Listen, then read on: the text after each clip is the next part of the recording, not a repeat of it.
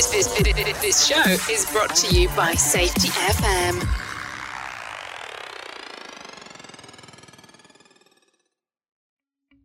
Welcome to Unapologetically Bold I'm Not Sorry For. If you are a person that is tired of apologizing for being you, you know, the human part of you that sometimes feels like it has to be different at home versus work versus play, the human side that just wants to be hot, humble, open, and transparent about your wants, desires, and uniqueness. If you answered yes, this is for you. Join me, Emily Elrod, as I dive into conversations with amazing guests about what they are not sorry for in creative and loving ways. Let's get started. Hello, everybody. Welcome to another Unapologetically Bold I'm Not Sorry For. And I am beyond blessed today to have my new friend with me, John. Welcome. Hey, Emily. Thanks so much for having me. Uh, I really like that intro setup. I'm going to have to copy that down the down the road.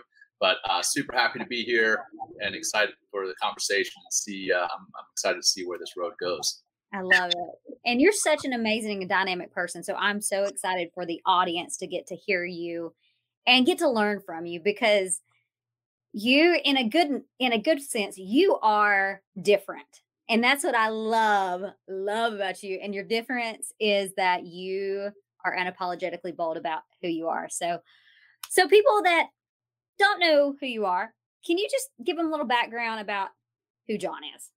Sure, I'd be happy to. So, uh, actually, just retired from the Navy. Uh, let's see, where are we at the end of October now? So, I just retired at the beginning of August.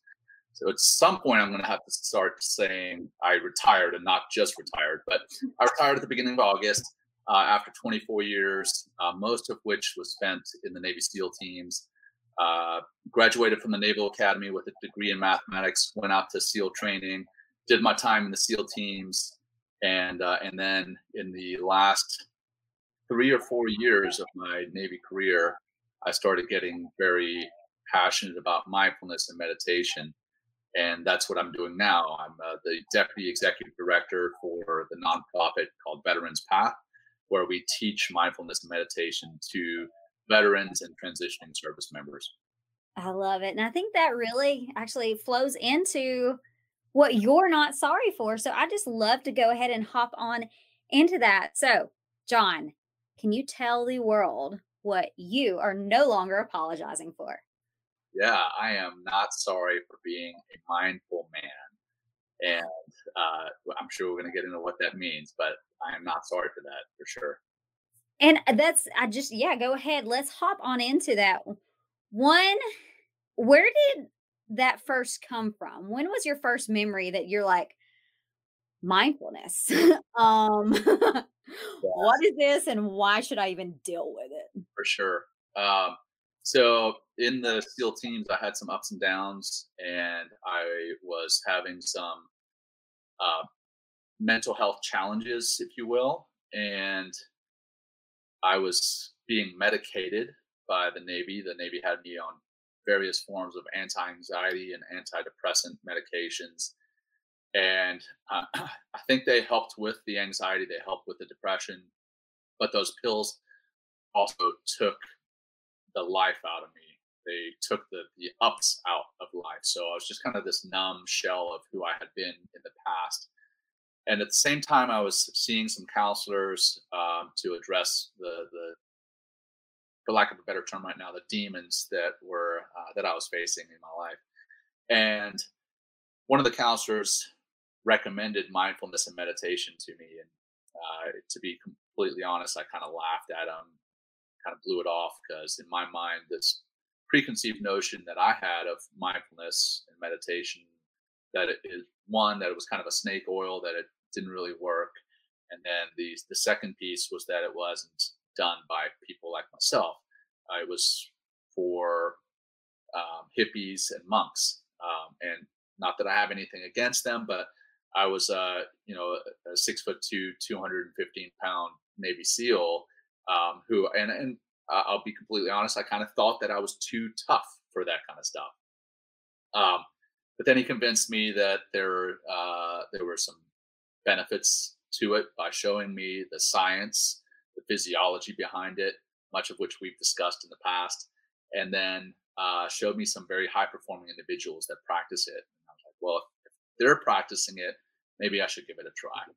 And so, in all honesty, my initial memory of mindfulness was one of that's for the loonies, and then the uh, the other side of things was I I initially got into it for performance enhancement. When he told mm-hmm. initially, mm-hmm. he told me initially that it was for addressing um, depression and stress, but that's when I kind of blew him off. But then when he said, you know what, this is going to make you a better leader, it's going to make you more focused at work. Um, then I was like, okay, well now I'll, I'll listen. so, so the byproducts were it helped me with my stress, anxiety, and depression. I came off all medication, and and now I feel like meditation with a T, not mm-hmm. medication mm-hmm. with a C, has really changed my life and quite honestly saved my life. Mm. I love that so much because irony is I don't even know if you know this that my story is very similar in that aspect. Dealing with demons, they gave me medication. I hated how I felt. I was sick. I, again, that numbness. And I'm like, okay, mine was how do I own myself? So this is not owning me because I'm a control freak. yeah. And so from that aspect, the first time that meditation came up, I'm like, oh, that's against my religion. You know, that was like what's kind of like, I am a Southern Baptist and we don't touch that. Yeah. And the funny thing is, once I actually looked into it, it's nothing like that. It really does not. And it's that hippies and monk culture that sometimes go with it. So, and the reason why I love that you do it even more is because you're a Navy SEAL. Whenever they walk in, like you're the cool kid, like you're the quarterback, you're the head cheerleader, like that's what you are. And you're talking about things. And I know that a part of owning ourselves is we don't want it, people to do things based off of influence and or fear of influence or because it's the cool kid. But this one, I'm okay with because it allows people to see that it is a game changer. And I do, I do believe whenever you get into understanding how it works for you and how it can work for you in the way that you can do it. Right. It is a game changer. So I think that's my next question for you as you hear people talk about mindfulness. One, what is your definition of being a mindful man? I guess we might need to start there. Sure. So uh, my definition of being mindful man or just a mindful person uh, is is just being in the present you know not worrying about the past or trying to change the future but just being very aware of the present moment both the emotional and the physical aspects of it and uh, and then not judging that that present moment. Um, and, and, then the the mindful man piece to it um, I, do like to kind of point out that piece because so many of the mindfulness and meditation teachers that I've met have been women, mm-hmm. and and in the male kind of culture, uh, the toxic toxic masculinity side of things, um, men have again have that same preconceived notion that I had before is that it's it's for the soft, it's for the weak of heart, it's for the weak minded, and it's actually completely opposite than that. It's it's for the strong. It's for those who are willing to confront and deal with some of those inner demons uh, instead of just suppressing them and pushing them down into the basement.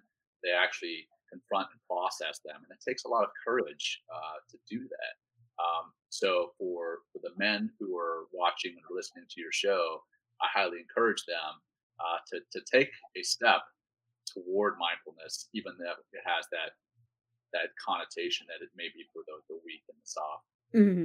And that's that's true. It's a misnomer. It is a stigma that comes with it, just like mental health as well. I call it mental fitness, and it's like, oh, okay. I'm like, just like you work your physical body, you need to work this one upstairs because guess what? That's where everything stems from. Your thoughts lead to your feelings, which lead to your actions, and over time, that becomes behavior. But I, and I think that's the cool part about mindfulness and what you are talking about is what I my definition is it's awareness with love. And for me, love is to be patient, kind, honest, understanding, not boasting of ill will. It's not to get angry with ourselves. It's to be, again, unapologetically bold about who we are and bringing awareness to it. Is this a valid point? Should I look at it? And so, how has that helped for the people like this is still voodoo? We don't need to touch it from the performance side of it because it is a game changer in performance whenever you can bring awareness, especially with leadership. Talk about maybe a story that you have or an experience that you've had with the performance side of mindfulness and meditation. So, uh, I mean, the list is really mm-hmm. endless, but I'll, I'll tell you um, one is I would never go on a show like this uh, mm-hmm. because I, I, would have anxiety about getting on a show talking to somebody without having some type of script uh, set aside that I could read or at least have to reference. That that is one thing that I no longer feel any kind of need to do. I feel very comfortable in my skin. I feel very mm-hmm. comfortable in talking about my experiences, my life, and sharing those life experiences with others. Um, but really, where I, I started to notice the biggest difference was about two months into regular meditation and practicing mindfulness. And I want to get into the differences and the overlap between those here mm-hmm. shortly. But but about two months into practicing, I started to feel the difference. But then somebody else came up to me and they're like, "Hey, what are you doing differently? Because it seems like you're more focused at work. It seems like you're more productive. It seems like you're able to get more done in less time." And that's when I was like, "What am I doing different?" Oh, light bulb. I'm, I'm, I'm practicing mindfulness and meditation.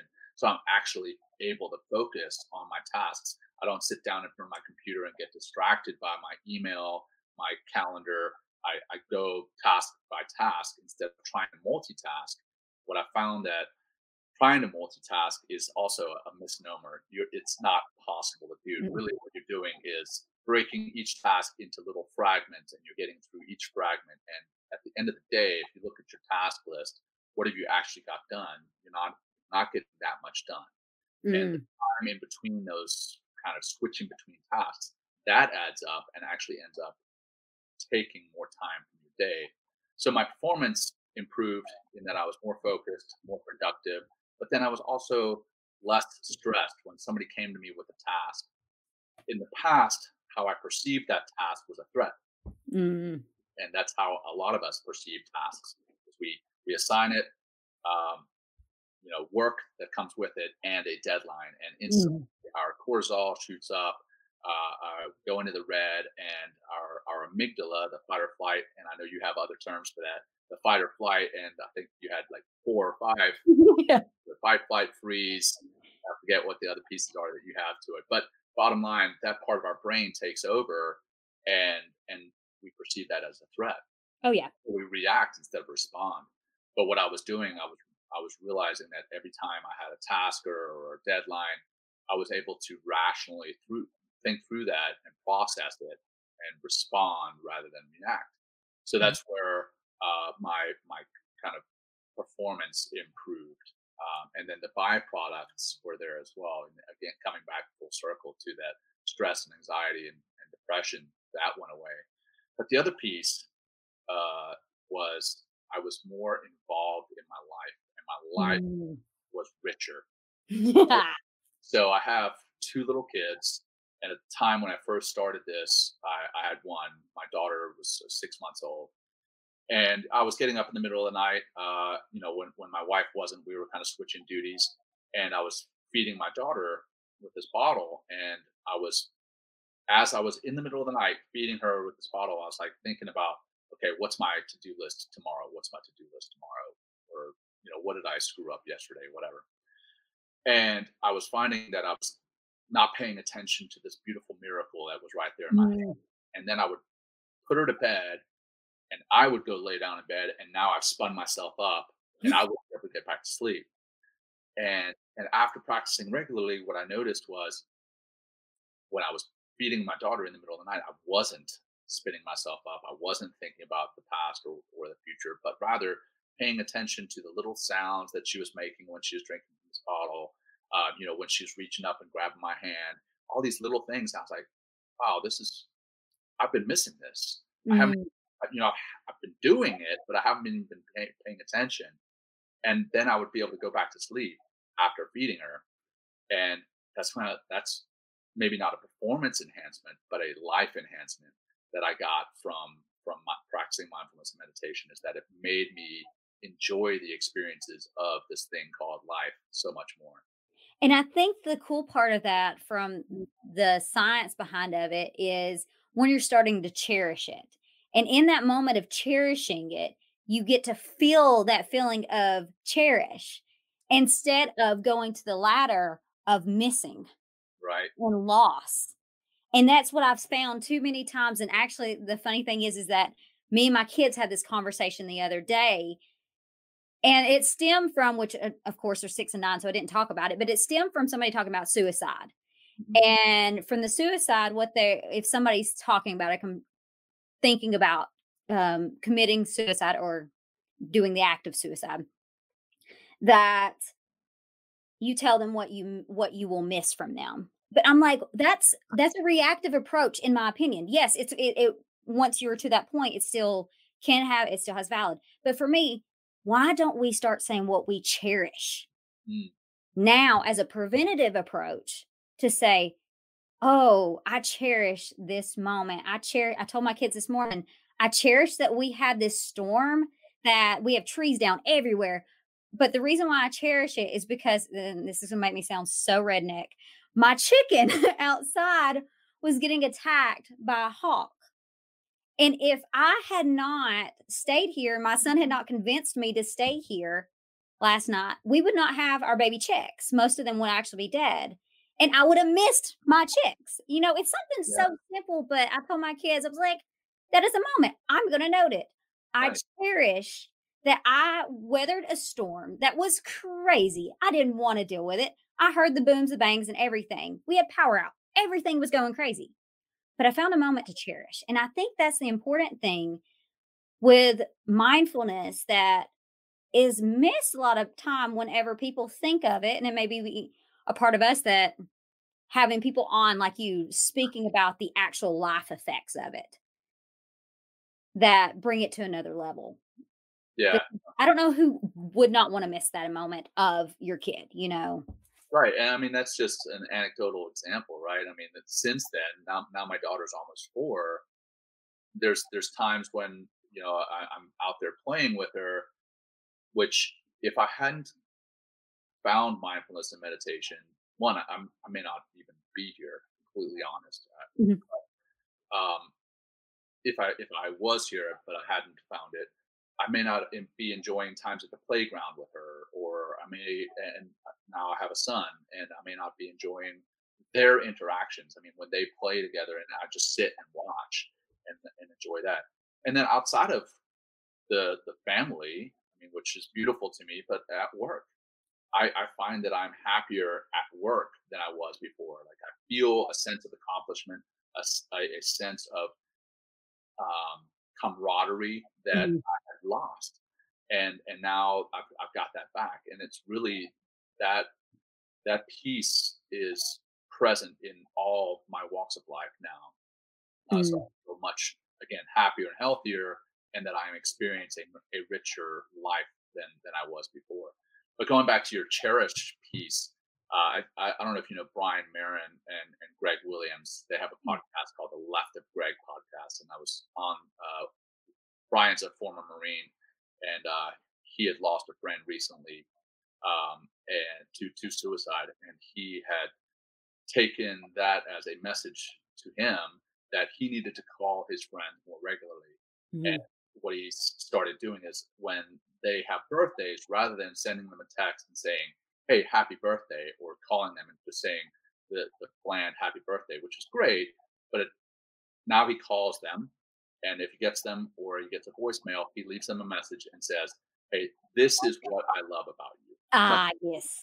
And I think that's huge. That's a game changer. If you're able to express to people what, what it is you cherish, what it is you cherish about them, uh, that that changes their brains physiologically. Uh, mm-hmm we, we talked about dopamine and oxytocin when we spoke uh, a couple weeks ago, and how powerful those chemicals are, and and how much there is a need for those. um, and those you know, just simple cherished statements or phone calls like that that can literally save lives. Oh, and the importance of it even now more than ever, in my opinion, especially with COVID, especially with us going into the winter months, seasonal affective disorder. Like there's so many things that are popping up that our environment's already going to fight against us. Right. Combine that with an election. There's going to be a lot that is coming at us, but we get to own ourselves instead of letting the world own us. And that's what I talked about awareness with love. And I think that's where I want to tra- transition into what is mindfulness versus meditation versus you hear gratitude you hear um, i talk about trigger recognition all of these have different things that are a part of mindfulness but i think it's good to to bring them down for people that don't know what it is. Yeah. Well the, the way i picture it is is a venn diagram um, and for those who don't remember what venn diagrams are it's basically the circles that have little overlapping pieces.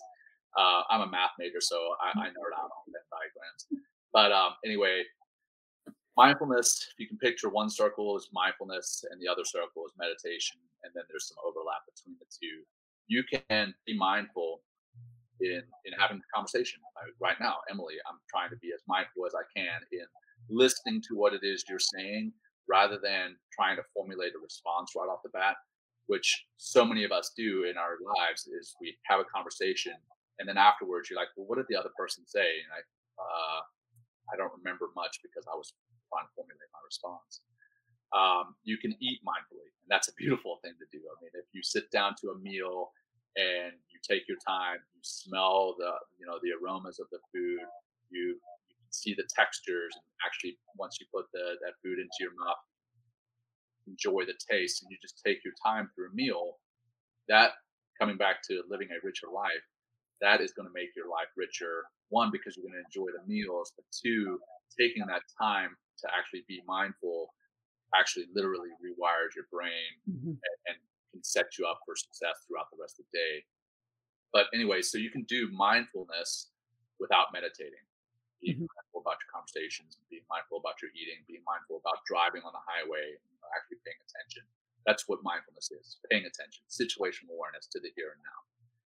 Meditation is when you sit down, or not not literally sit down, but you set aside some time and you're very intentional about taking that time to meditate, whether it's transcendental meditation, whether it's mindfulness meditation, whether it's yoga nidra, whether it's any type of meditation. There's lots of them.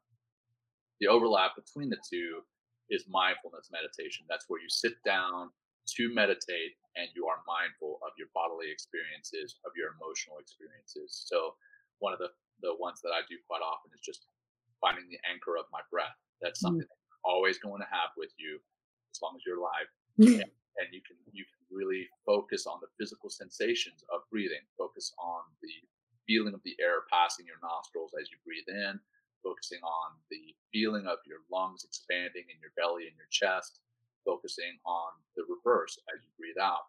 And you just do that two or three times, and that can really change how you are uh, reacting, responding by tapping into your parasympathetic nervous system mm-hmm. rather than your sympathetic nervous system. It can bring down your respiratory rate, bring down your heart rate, bring down uh, your your uh, all your bodily reactions mm-hmm. that are typical to stress.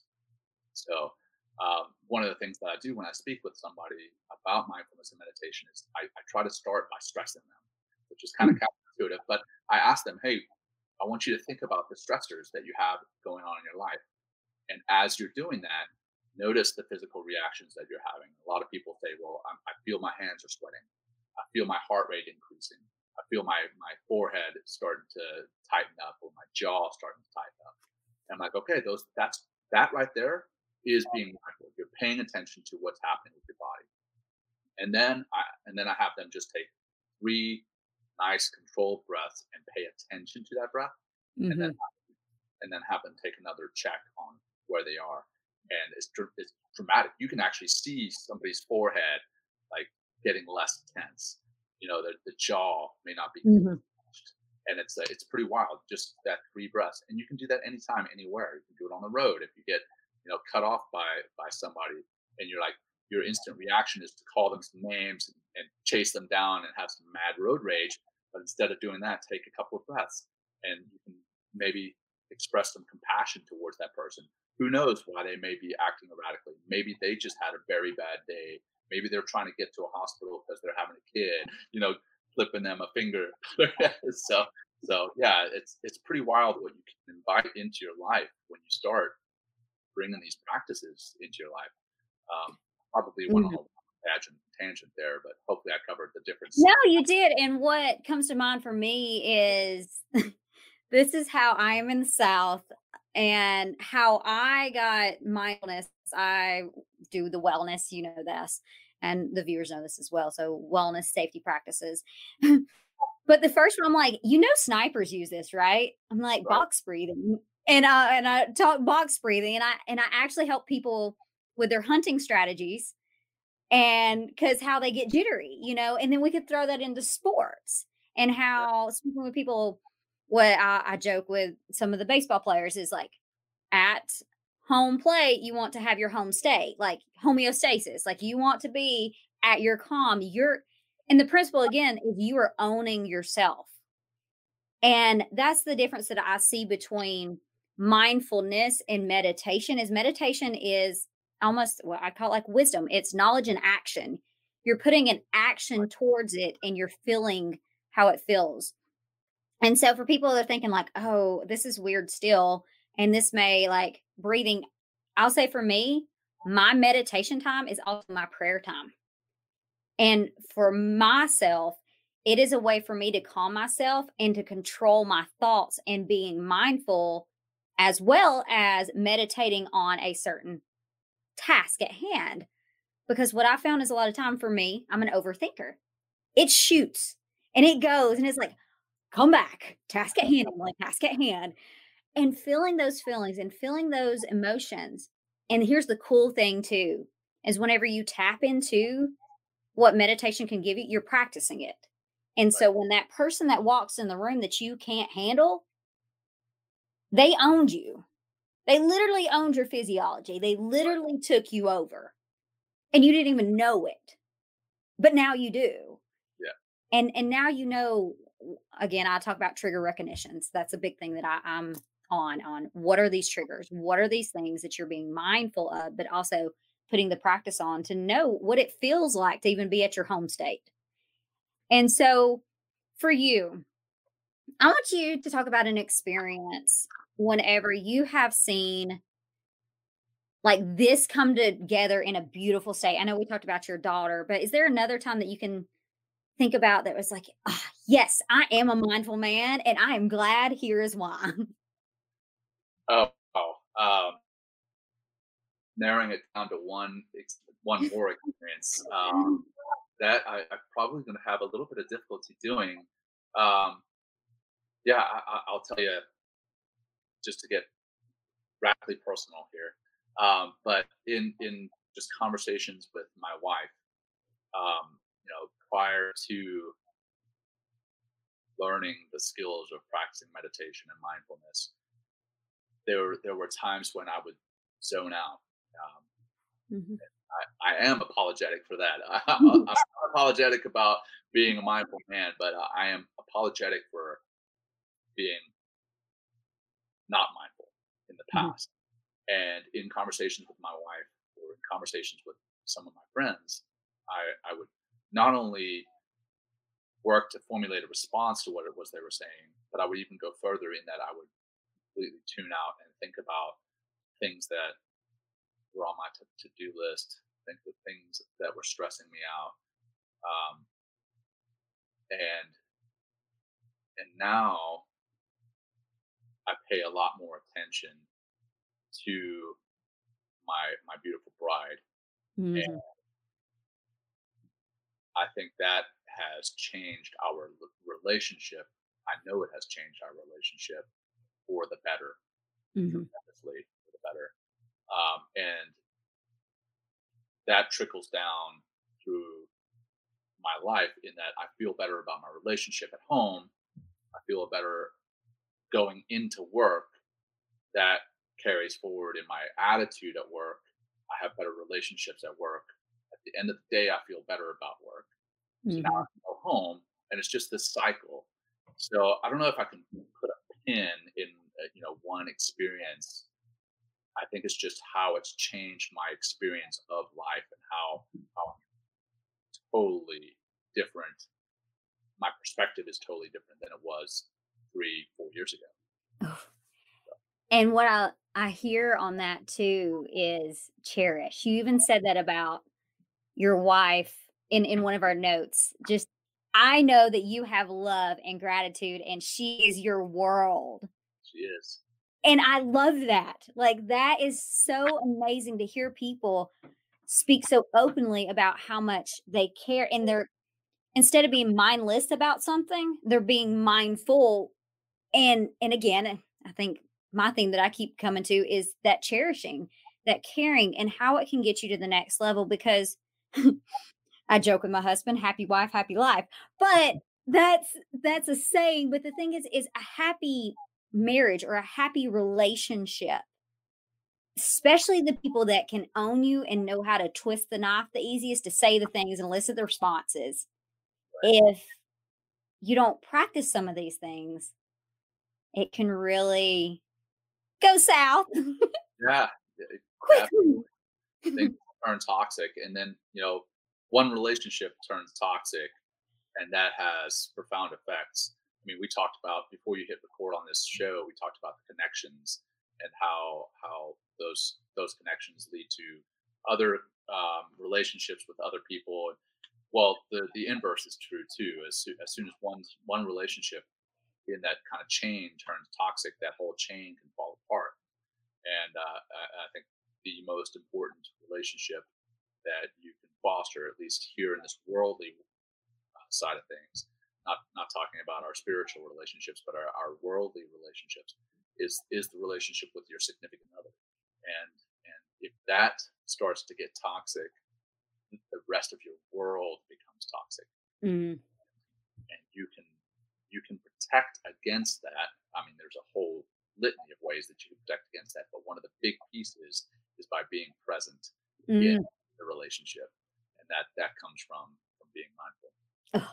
Yes. And I will tell you on this journey, no matter if you're an entrepreneur, if you're a leader, if you have kids, no matter what it is, there you may get plans and you may get th- told things, but it never goes the way that it, even if you have a step by step instruction. So, all that to say is what I learned in these past two and a half years or almost two years of owning my business. And this is what I tell every entrepreneur now make sure you're right at home. You got to be right at home because if you want to lead others, you got to lead at the house first. And that's that's my opinion on it because that's whenever me and my husband I'm like, "Whoa, we're doing great work, but I got to be great with you." And if if that's not happening, other things will not happen. Yeah. So I digress on that subject. Well, I- but it- can, can I just jump in with one one piece? There is is absolutely you need to be right at home, right? But it's it's not just fostering that relationship with your significant other. I just meant I just said that it was that was a big piece of it, but it's also taking care of yourself. Mm, And if you're not taking care of yourself mentally, physically, spiritually, all the different aspects that make you who you are, then you're not only doing yourself a disservice, but you're doing your your family, your loved ones, your friends, your colleagues a disservice because you're not able to present the best you. mm, It's much like, uh, and I've used this in the past, but it's much like the the uh, analogy or the metaphor when you get onto a plane, they tell you, hey, you know, if we have a loss of oxygen, the mask will drop down. Put your mask on first, because if you pass out, you're not going to be able to take care of your kids, right? mm, yes.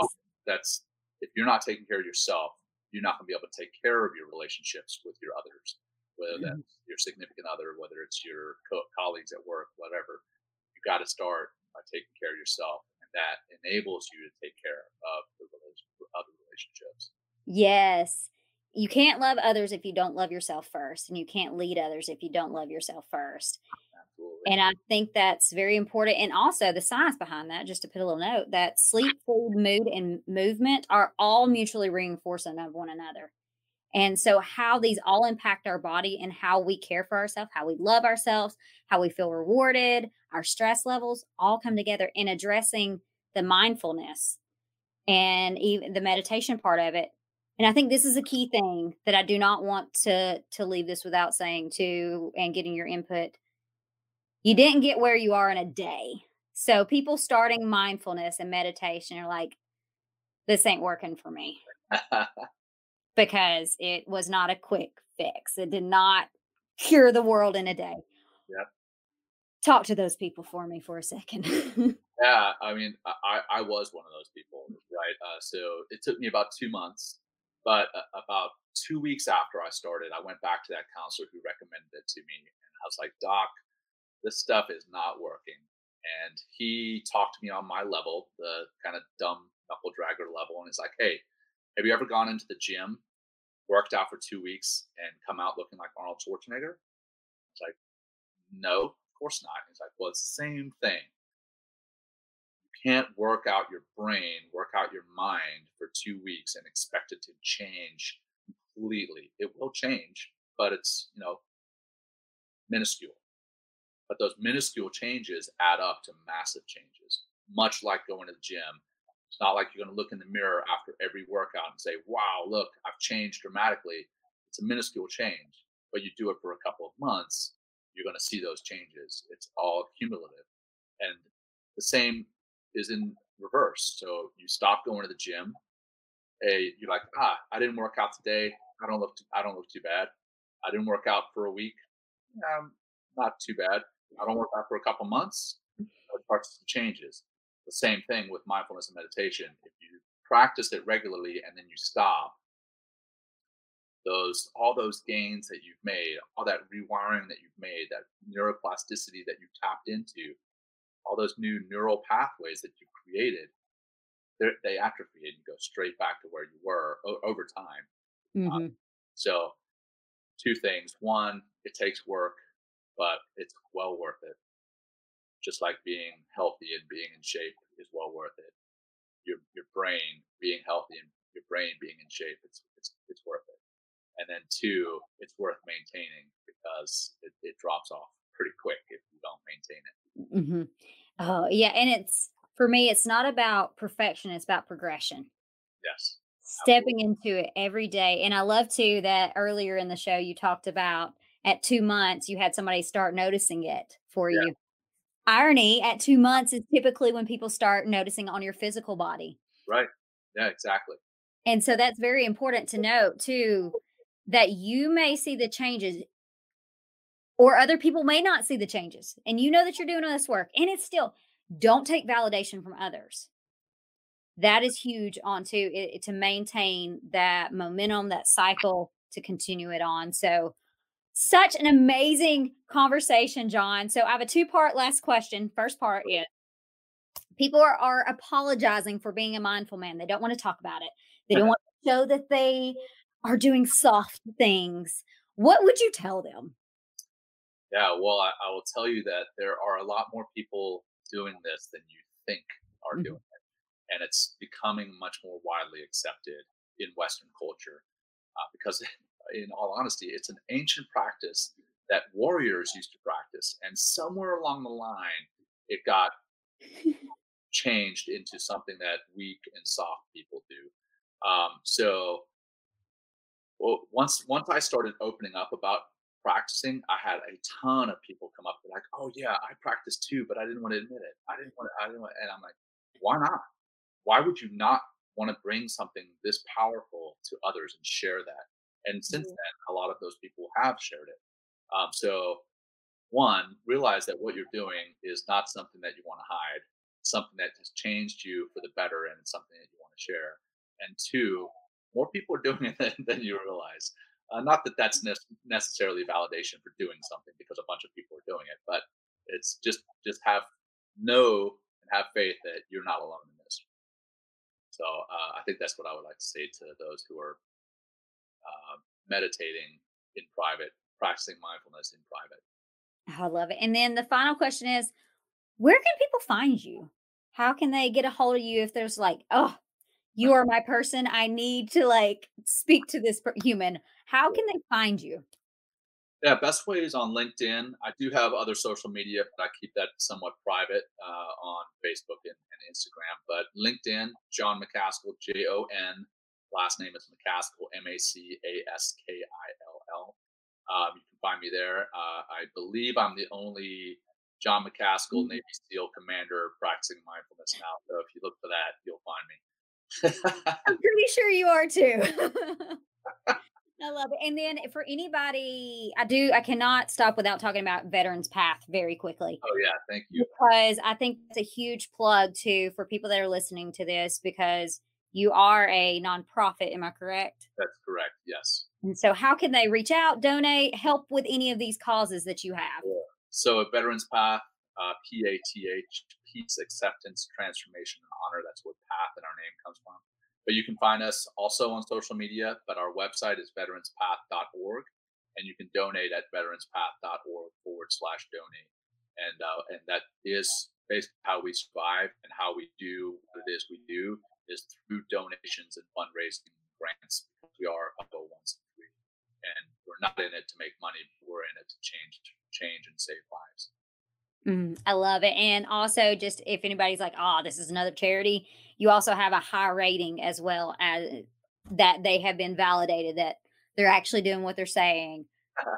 and the work that I get to see that you've done, I'm blessed beyond measure for you coming on the show. I'm blessed beyond measure that the impact they're making on the world continue to do it. And I just want to thank you for coming on and thank for all that have listened. I hope that you have an amazing and blessed day. Thank you so much for tuning in to this episode of Unapologetically Bold I'm Not Sorry For. If this touched you in any way, please like and subscribe and share with your friends as we continue the message of being unapologetically bold by being hot humans who are humble, open, and transparent. See you next time.